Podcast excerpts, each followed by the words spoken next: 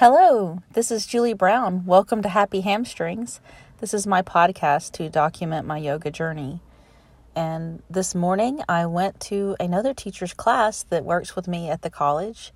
She's teaching two classes a week in the morning at 6 a.m. and it's sunrise yoga. I went up there and humbled. I was very encouraged. She did an Ashtanga and Ashtanga is a flow of yoga, a very specific type of yoga. So it gave me a good opportunity to actually do an Ashtanga class because I don't really get a lot of opportunities. Uh, currently, I'm teaching six, cl- six classes a week, so it's hard to make opportunities to take any other class. Additionally, this coming up weekend will be my yoga training in Atlanta again. And I downloaded the Mind Body app, which I haven't tried to use for quite some time. And when I logged in, I discovered that linked to my email, Dancing Dogs Yoga, where I'm training, has sent me a pass for some free classes. And there just happened to be a class right before my training, so I signed up for the 4:30 and I'm looking forward to it. It's a teacher that I had never heard of, so it will be another new teacher. If you practice yoga, I encourage you to avoid sticking with only one teacher, even if you love your teacher and you think there could be no better teacher. Always try to broaden your horizons.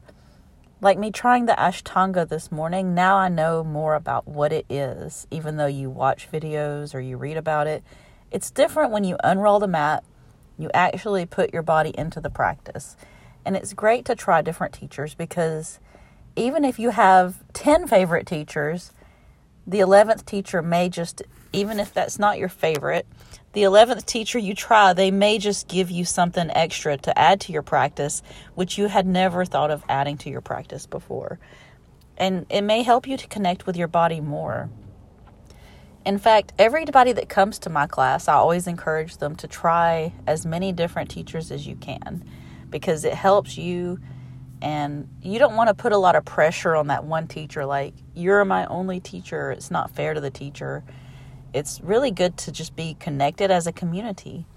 So that's the one thing I've learned from Dancing Dogs is they're just a large community. They have several studios, so they have sometimes the teachers come in from the other studios. Anyway, I'll go over to Atlanta on Friday night and then I'll come back on Sunday. I will record another podcast sometime either this weekend during the training, not during the actual training, but either this weekend, during, or after, or both. Actually, it would probably be great to document it during, like on a break, and afterwards as well. I want to document as much as I can about this. And believe it or not, one of the things I'm having a hard time with is being still every day. And I think it's mostly because I work very physical jobs and maybe I like to keep myself busy unless painting and drawing also counts as meditation. I am having a little bit of difficulty with that being still thing, which is part of um, my yoga homework is to take five minutes a day at least and just be in stillness. I I really want to get into my practice more. I feel like even though I practice and teach, there are some poses that I need to get and I always tell my students, don't worry about what you can't do. So I'm trying to live that. But I so badly want my body to do poses that I cannot yet do. And I never expect that I can or cannot because I don't want to put a label on, I can't do this pose. For example, last night I talked someone through eight angle pose. He had done it, he didn't know what it was called, and I am not strong enough yet I say that now, but who knows? Maybe tonight I could do it. That's the way yoga works, by the way. I'm not going to sit here on the podcast and say I can't because then I've stuck a label on that pose. It's just most of the time, if I try to lift off into eight angle pose, I find myself um, having to address weaknesses. and also, I'm, I'm dedicating some time to my new clients. I have two wonderful new clients, and so a lot of my time is spent either teaching, writing out charts for clients, focusing on my art because next weekend is um, not only Valentine's Day, but it's an art expo, which I am going to be a registered vendor for. It's called Artgasm. And I had mentioned on some other podcasts, maybe, that I had a couple of different interviews. One was artistic, artistically related. And both of those interviews were pretty much, uh, I got declined. Like, even though the interview seemed really positive on both of those fields, it really led me to nothing, which led me into finding easy moments to meditate. It's easier for me to meditate when I'm super stressed out. So there were a couple of days, like yesterday uh, and the day before, I just I find these easy moments where I just want to sit down and I meditate. And the best thing to do is to find a video of someone you really love to hear talking and I'm going to do more meditation broadcast on this channel. If you like to meditate, make sure you follow me because I am going to do a lot more meditation uh, guided podcast. The thing is finding quiet time, a quiet place, not only for yourself, but for me to find it for myself and the podcast. I will do it uh, as much as I possibly can. So I'm rambling, I'm getting off track. Um, there's just so much to this yoga training, and I did expect it would be a lot of work. It certainly is a lot of work. I feel like we get into the room and we get on our mat and we like sweat out our souls. We literally just sweat our souls out and leave part of ourselves on the mat. Um, I think I'm the only one in the training who doesn't reside in Georgia. And I, I just really love being around the trainees. It really helps me to be in the studio because, like I said, it's a great community. When I try to get my classes to come together, sometimes it works.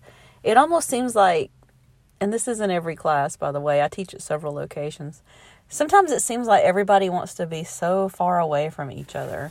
And so bringing people together and saying, hey, can you guys scooch closer? Like, there's reasons for that and you would have to attend the class to see what i'm talking about but like in the balance poses at the dancing dogs they may have us put our hands on each other's like lovely sweaty shoulders and you know kind of help each other out in the balance and some people may be comfortable with that and some people may not be it's just a matter of i guess personal taste and I don't know. It's just, it's really just, there's different studios, there's different types of floors.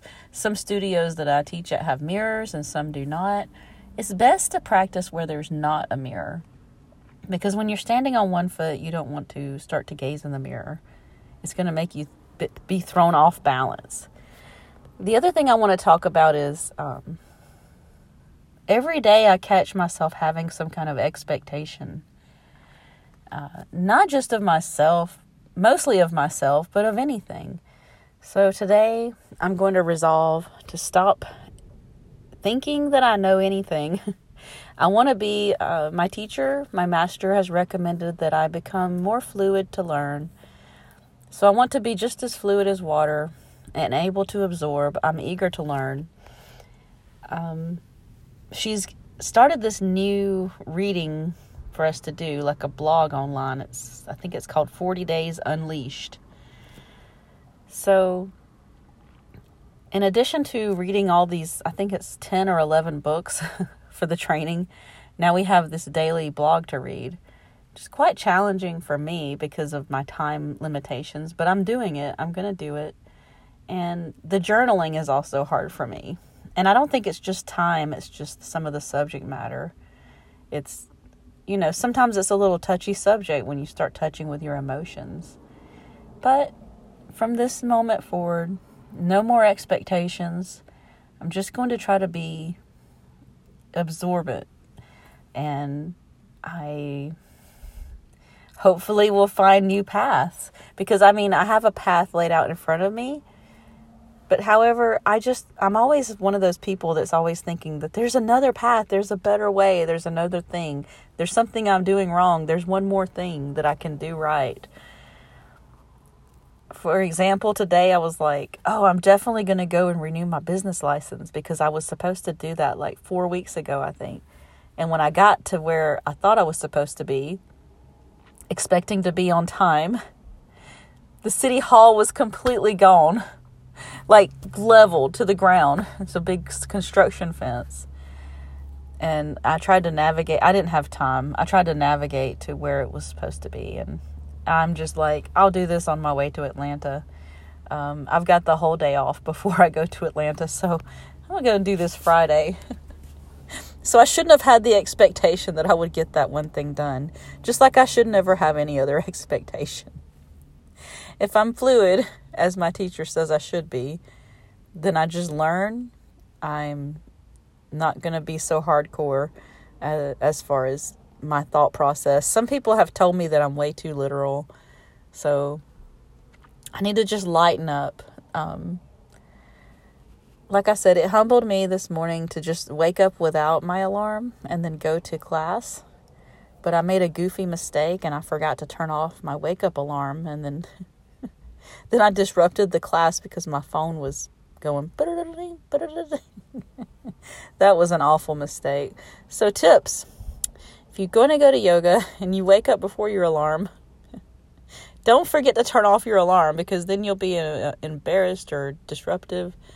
Um, the other thing is, is when you're teaching at a place with a lot of young people, it seems like they want to have a lot of chit chat and chatter. It's not such a problem with the adults, but when you've got like teenagers or college age, it seems like they want to have a conversation in the middle of class or they want to be texting. And so these are like awkward subjects for me because I don't really want to be like that teacher. I don't want to be like the authority, but it's just necessary, isn't it? Because of I want to respect everyone else in there, and I don't think it's too much to ask for the teacher to say, "Hey, respect your neighbor. Don't be on your phone. Respect your neighbor and don't have a conversation with somebody." But we shouldn't even I mean, I was raised so strictly I'm like, we shouldn't even have to say that. I mean, but that was the way I was raised. That doesn't mean that's how everyone was raised. Because we live in a community here where I'm living. I don't know where you're listening from.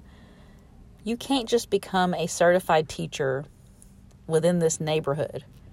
Every certified yoga teacher, they go through a great deal of trouble and travel and study and work and I respect that of any teacher. I don't care who the teacher is. So, I mean, it's a very expensive process, but no one's in this just for the money alone. Sure, it helps, but there's no possible way that you could be doing this just for the money. There has to be a deep seated passion for the yoga, a deep, deep love for the healing art of the process, not only for yourself, but it's like you spread out a whole ripple effect of healing vibes, healing waves, because once you take care of yourself, you start to set the example. It's kind of like that broken window theory or the graffiti theory that once something gets fixed or something gets broken, has that ripple effect in the community. I don't know if you guys know what I'm talking about, but they'll say, like, if one window is broken, then eventually the whole neighborhood will have broken windows if no one fixes it or if there's one wall of graffiti and no one fixes it, then the whole neighborhood will be graffitied. And it's the same if you clean up things. So if you clean up your act and start being healthy, starting with your mental health, spiritual health, whatever health that you need to work on. It may be physical, it may be mental, it may be spiritual, it may even be career related health. Once you work on yourself, People take notice, and people notice little things that you don't know. So today's word is be health, radiate health, smile when you don't feel like it, especially when you first get out of bed. smile. Waking up to mindfulness, following your breath with every thought. And every breath we get is indeed a blessing, just like one of my yoga masters said. She said that, and it stuck with me. Every breath is a blessing. Thanks for listening to Happy Hamstrings. You can look forward to more episodes coming up soon because I have my February training this weekend.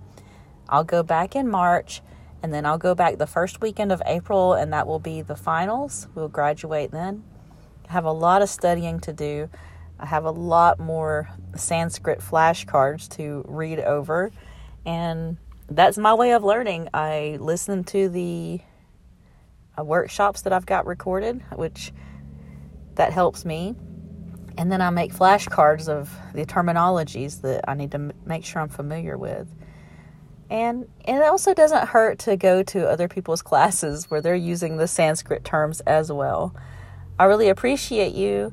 If you have any questions, let me know. Please check out my website. There's multiple links. You can buy a spider and support my um, continuing education, and you can listen to the podcast as it keeps progressing.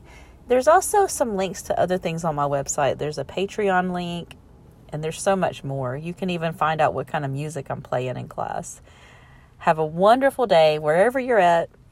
No matter what time you're listening, I hope you have the best day or night, weekday, weekend, and be health. Find a wealth of health in your day in every way. And I'm really glad that you guys are a part of my life. And namaste. Thank you so much.